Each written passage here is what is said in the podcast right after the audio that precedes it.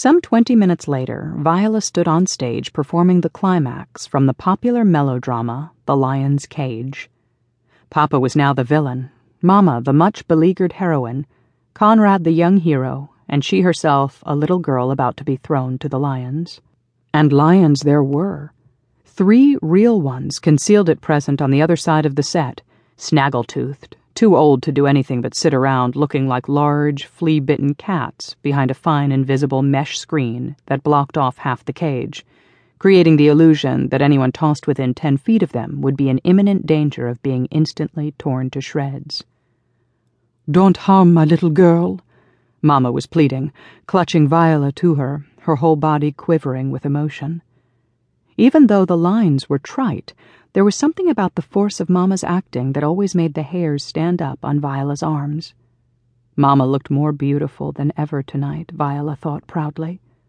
Her long, reddish-blonde hair was done up on top of her head, and her dark eyes shone with a passionate desire to protect her baby, as if the danger to Viola were real, instead of the sentimental fantasy of some theatrical hack in New Jersey. Lifting her face, Yvette allowed 2 tears to roll down her cheeks. Viola forced herself to stay in character, although she had a sudden urge to reach up and comfort her mother. For 18 straight nights, Mama had cried on cue. How in the world did she do it? Was it something a person could learn, or just a talent she'd been born with? "Spare my baby. Spare my helpless child." "Your prayers come too late." "Alas, is there no one who will help us in our hour of need?" Yvette gave Viola a covert nudge. Carefully disengaging herself from her mother's skirts, Viola turned a pathetic look on the audience. No matter how often she saw it, that bank of expectant faces, turned toward her like flowers about to be watered, gave her a thrill. Tonight, there were some 5,000 spectators. As Viola stared at them, she had the momentary impression that there were invisible strings connecting her to everyone. To the ladies in their jewels, the men in their dark suits, even the poor immigrant families in the balcony. The energy of the people in the theater seemed to multiply, cresting over her, and she felt wonderfully powerful. "Pity me," she told them silently. "I'm a little girl who is about to be torn apart by lions." And silently the audience told her that they did pity her, that even in this silly melodrama she had somehow touched their hearts. Papa, the villain, gave a particularly nasty laugh. Lightning suddenly flashed, startling the audience into a long "ooh," and the stage began to revolve slowly, bringing up a dark, blasted heath on which the lion's cage was improbably perched. Viola noted with pleasure that for once everything looked formidably realistic.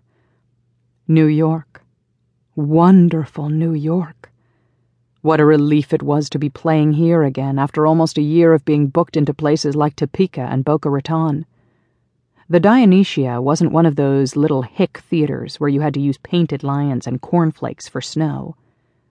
Papa, who always loved gadgets, had explained that the stage was a marvel of technical innovation, constructed by the late mad inventor Steele McKay, jammed with all sorts of odd and wonderful machines. At the moment, for example, a nebulator was generating great puffy clouds of fog that added to the eeriness of the scene.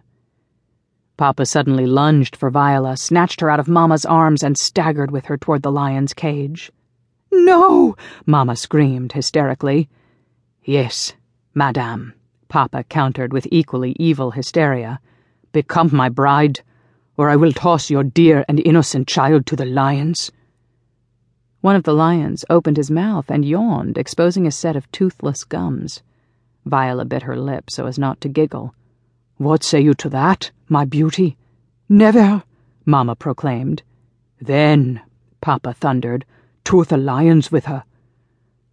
Suddenly, above the stage, fiery titles sprang to life, another invention of McKay's. Burning cheerfully, the 3-foot-high letters informed anyone who might have missed the fact that evil is at hand. Swinging Viola up in the air as if she were a sack of flour, Papa tossed her into the lion's cage. The effect on the audience was electric. Men rose to their feet. Women shrieked. A lady in what was later referred to as a delicate condition fainted dead away and had to be carried out of the theater.